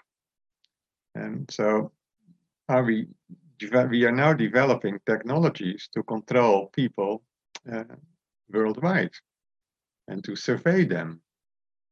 Um, and this is not this is clearly not what Steiner um, had in mind um, when he was speaking about the spiritual culture. The spiritual culture needs technology. Um, but what kind of technology? That was the question that we still have to solve, and where the development of technology should not be determined by inventors who are inspired by demonic forces, because that is what I see happening now. And all these dangerous technologies, uh, including um, um, genetic technologies, biotechnologies, artificial intelligence, are certainly not inspired by angelic beings. Um, they would inspire other kinds of technology. Um, so this is we are now moving into a dangerous territory, uh, which, in Steiner's view, has to come because it is part of human evolution, it is part of human experience.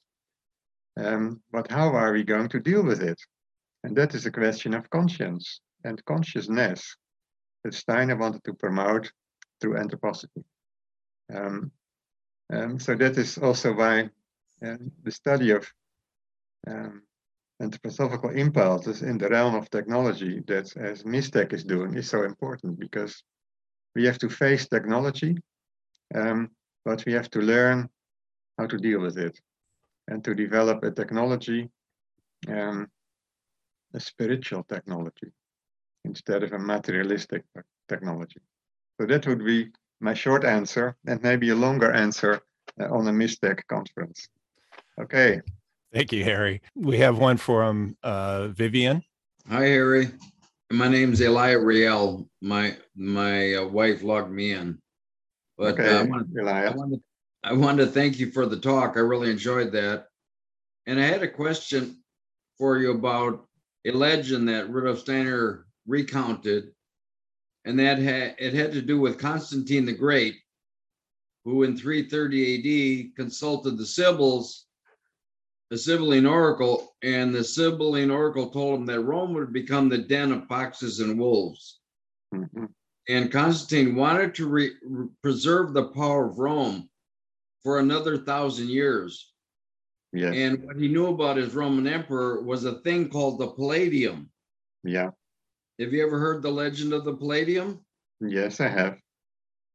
Well, I'm an anthroposophical numismatist, and I found an image of the Palladium on a denarii struck in Carthage, 200 BC, with Ananias, two Trojans, Ananias and Anchises fleeing Troy, and one of them had in his outstretched hand a statue of Athena or the Palladium. Yes. And Steiner had said that the Palladium would be that it was transplanted to Constantinople and then it disappeared. But he said in the future it would be found and transported up into Russia.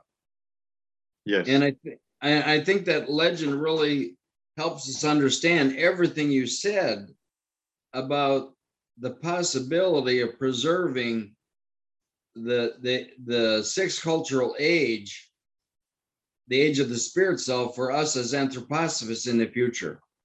Yes. Uh, well, this image of um, of the goddess Athena um, was about some 60 centimeters high. It was a small statue, and there were several of them in different temples in different cities. Um, and according to Steiner, this palladium represents the spiritual intelligence of man, um, the cosmic intelligence of man.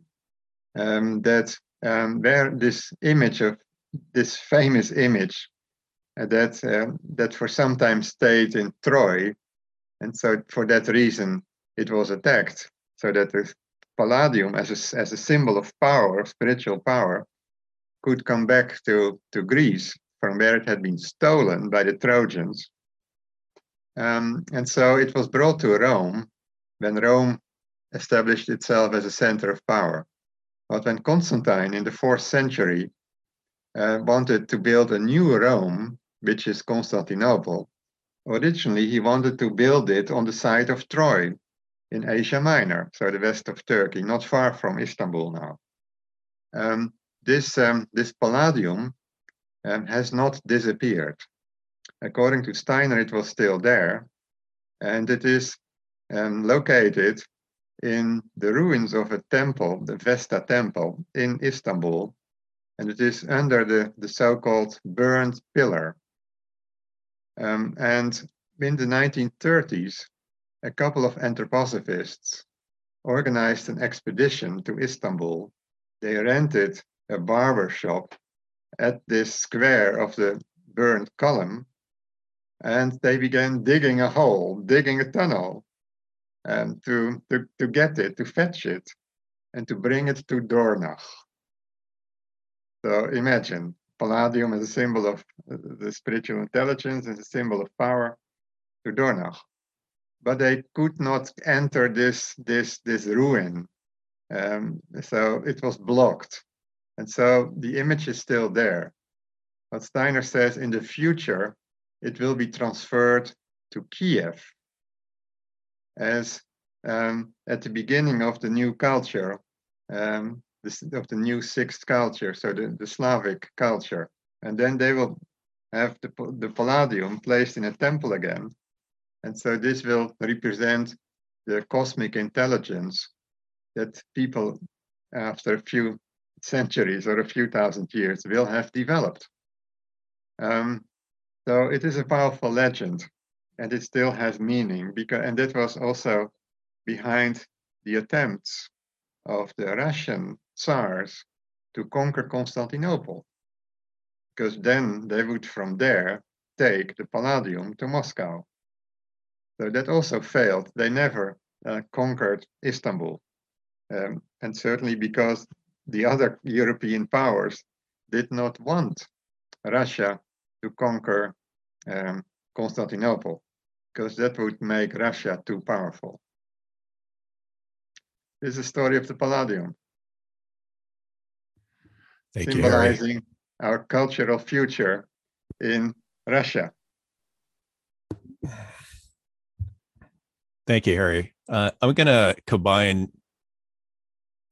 two questions in this next one. Uh, one person was asking uh, about the uh, the energy Mhm. uh, from Russia to Europe Yeah, and what will be in place if energy cannot flow from Russia.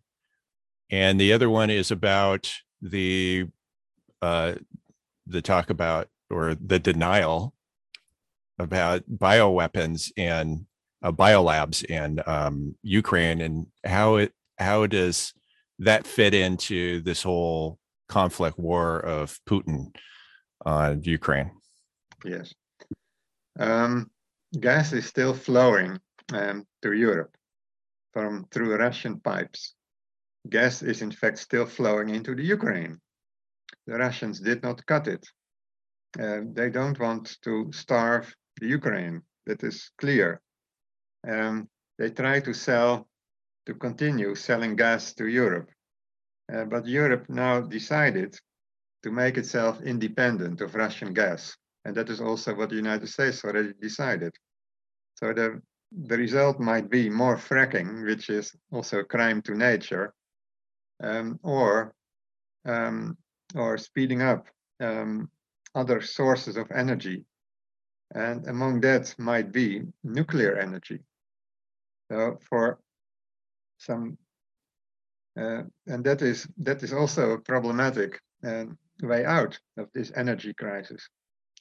And so uh, Western countries or European countries, that is what I can uh, see around me, um, are um, are mm, planning to become independent of Russian gas within one year. And this would mean more wind energy, more solar energy, um, and other forms of, of energy. Um, uh, but this um, is a costly affair, and energy prices are are are, um, are, uh, are, ramping up. Um, so, and this will make life more difficult for the poor people because already so many people in in in, in European countries cannot pay their energy bills anymore. Um, so this is one aspect. It is difficult at this moment to do without Russian gas. Um, but this is now a way to punish Russia um, to not buy gas anymore in the future. Then, of course, it will go to China and probably India. Um, but the whole energy system has been built around this cooperation uh, between Russia and Europe. And so everywhere are pipelines.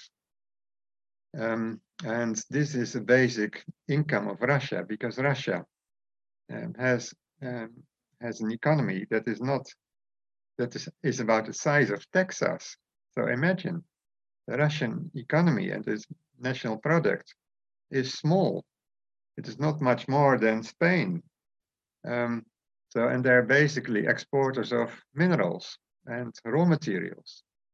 And they have a very weak economy, um, of in, a very weak industrial economy.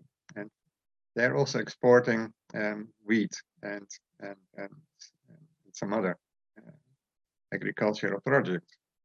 But uh, they have a very one-sided economy.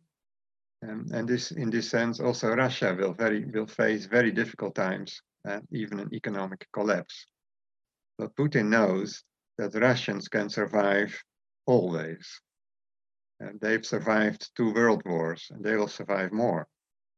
Um, so he's not um, taking care, concerned about it very much. Then the other question, uh, biolabs.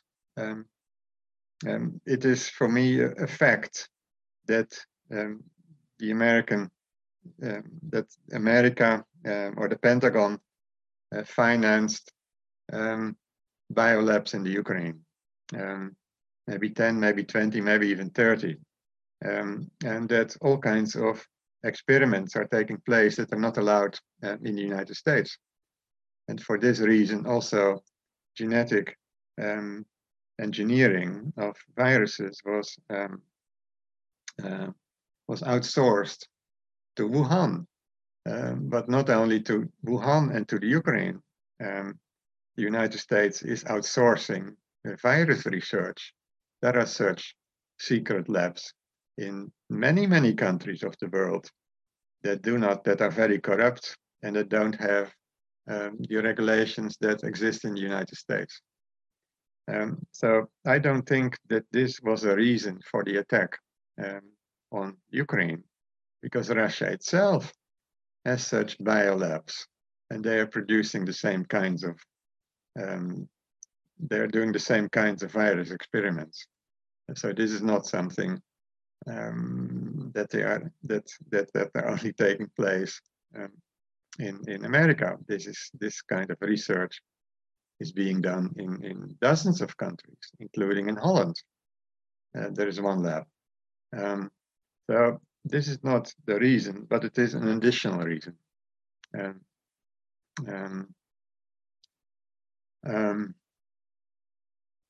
and then and this is also for me one of the evil aspects of technology uh, that um, that we have to transform into the future into a spiritual um, a spiritual technology even a technology um, that is already working in our bodies because we are constantly changing our DNA um, in the course of our lives our DNA is changing and the way our genes um, in, in, in, in terms of epigenetics. Our genes can be turned off and turned on. And this is an inner technology that we need. And we need also even viruses uh, to improve the condition of our genetic structure.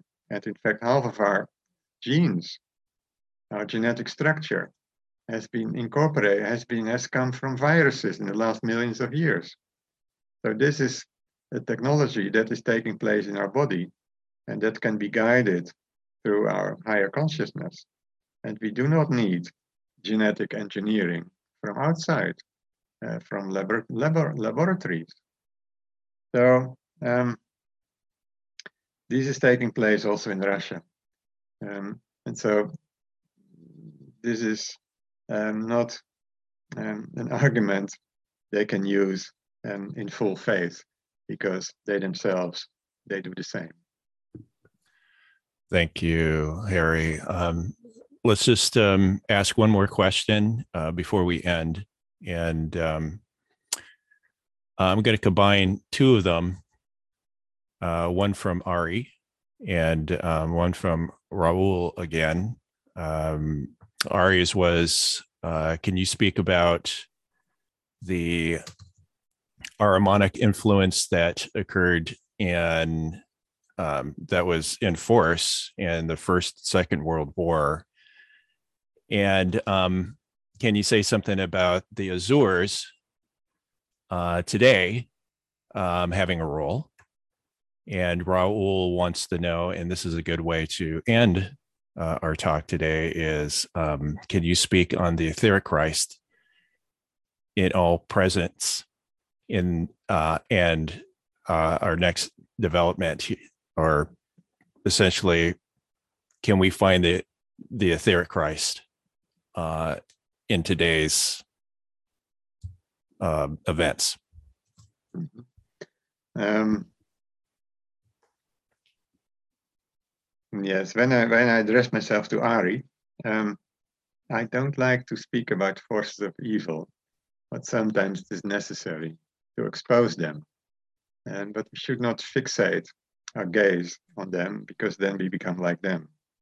And in my historical analysis, since the 19th century, when the Archangel Michael threw the fallen angels onto the earth, so they took possession of human souls and, and of social life.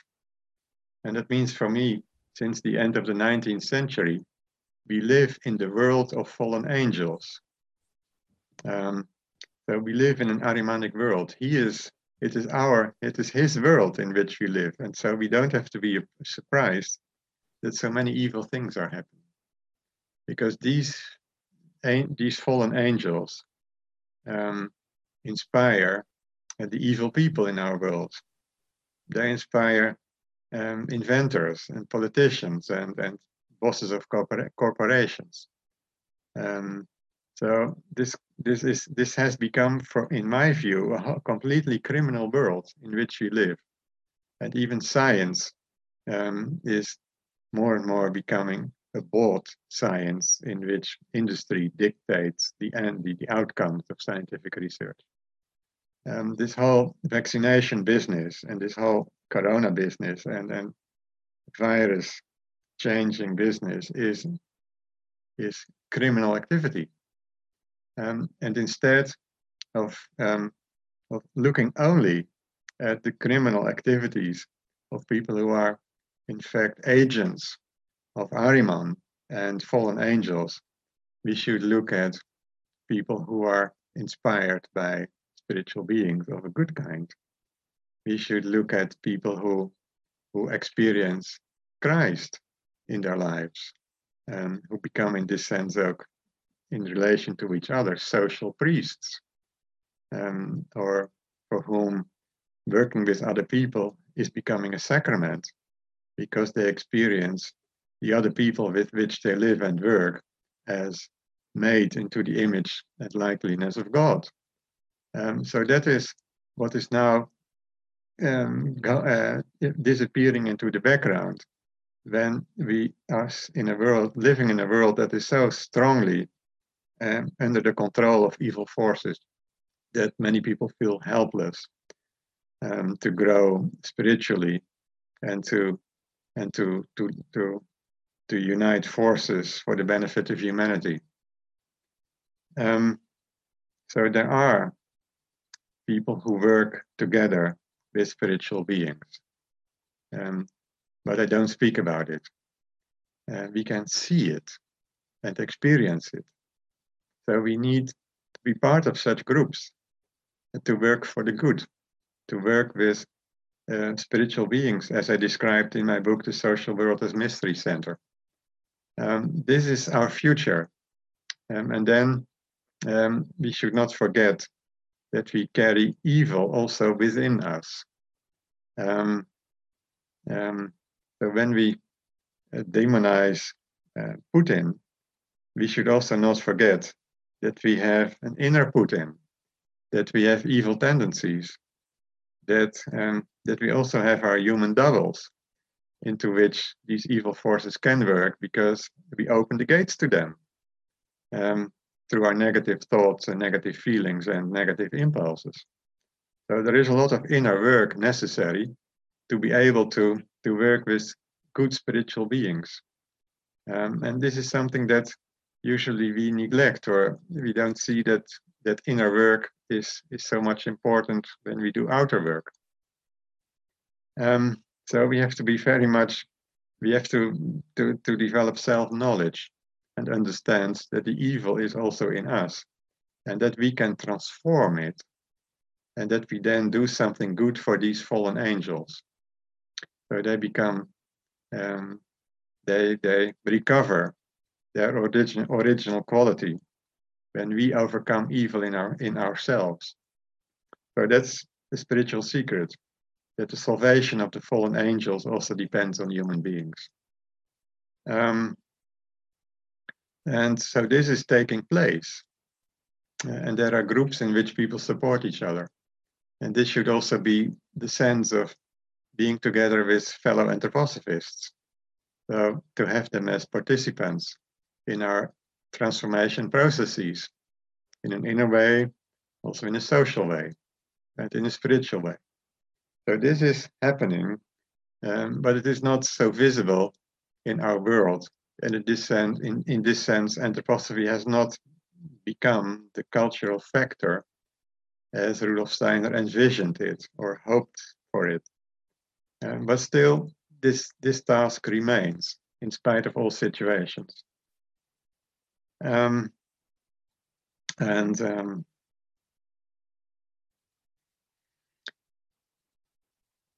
So and uh, so in this in this sense, we can look at the 20th century as a century of evil, uh, and bigger evil is still about to come when we see now that Ahriman is incorporating itself in the whole world, World Wide Web, in technology, and probably also in a human being, as Steiner predicted. And this should be in our times. But also Steiner would be back in our times. So they are again facing each other. Um, uh, um, and we cannot expect that um, Christ is restoring goodness to our planet and to an evil political system. This is what human beings have to do. Um, um, although they are totally uh, or or every day they are being manipulated and being lied to. So we live in a, in, in a culture of lies and and and fear, uh, and those we should overcome, and then we can already make a, a next step for, forward. And this has been done by many people um, in the Corona crisis that that did not allow themselves to be vaccinated um, or even tested. Um, so Ahriman is everywhere, uh, but where is Christ? And I would say Christ is closest to people who suffer. Um, so I can imagine that Christ is in Ukrainian cities that are um, under attack, that are bombed, that Christ is among people who are in basements, um, in the cold, um, while their, their, their, their homes are bombed um, and shells are flying everywhere. Um, so that is where you you would expect Christ, and He is He has come to give consolation to people, um, to give advice, to counsel them, and to be among people who are working together. So this is for me very basic experience that when I speak with people, um, small or in small groups or in bigger groups, we can together create an atmosphere, um, an etheric sphere in which Christ can be among us and that we can experience him. Um, and I've and I've had I've been in many situations in which I had a feeling he is there and he he is the source of so many good intuitions and insights that people sometimes receive um, and good inspirations. Um, so this is the other side that is almost invisible um, because we are often focused too strongly on the evil. But the evil is a shadow um, of good things that are taking place everywhere. And we see, or we may see Christ at work also in Russia, uh, where people don't accept the totalitarianism of Putin, um, where they don't accept the lies that they hear constantly on television. So when I look at Russian programs, and I sometimes do, I see horrible propaganda where they speak about Nazis in Kiev, where they speak about traitors of, of, of their nation, where television is creating a mass of patriots who, who support Putin.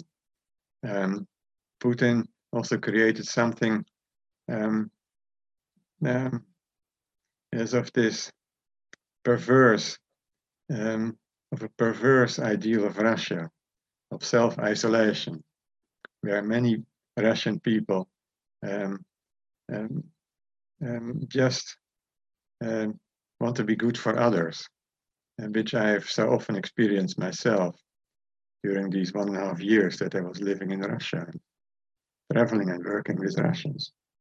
so the etheric Christ is among us, um, but we don't see him. And this is what we have to learn. Um, and that is what I think one of the basic messages of anthroposophy is that the etheric Christ can be experienced and that we have to know how to find him. Because here is the healing force um, that um, transforms um, evil. Um, I would say um, in with our cooperation, and this cooperation is essential Well, thank you, Harrie, very much for being here with us. And I'm sure everybody is um, joining in and thanking you right now. Um, we're very grateful for you to um, come on and uh, share your thoughts on the Ukrainian war or the war in Ukraine um, and and Russia and the the um, uh, the connection uh, there with the rest of the west of the world powers as well, and also the fact that you um, you came on so quickly after I asked you, which was just a week and a half before this this took place. So um, I know it's it's current in a lot of people's minds, and I'm very grateful that uh, you just uh, agreed to do it. Uh, so this is my work, Frank. well, I know that, but uh, but mostly in front of people, and I get that. And you're not really wanting to be on Zoom, which I get that too. Mm-hmm. Um, most of the times, but uh, here, you know, times are the way they are. So, um, so again, thank you. And it was a, um, it was a pleasure for me to share my thoughts with you. Very good. Um, I just, before we end again, I just want to remind everybody that in two weeks' time, Boyd Collins will be speaking about the metaverse, which is also happening uh, right now. If you don't know about the metaverse, it is the incarnation, the next incarnation of the internet.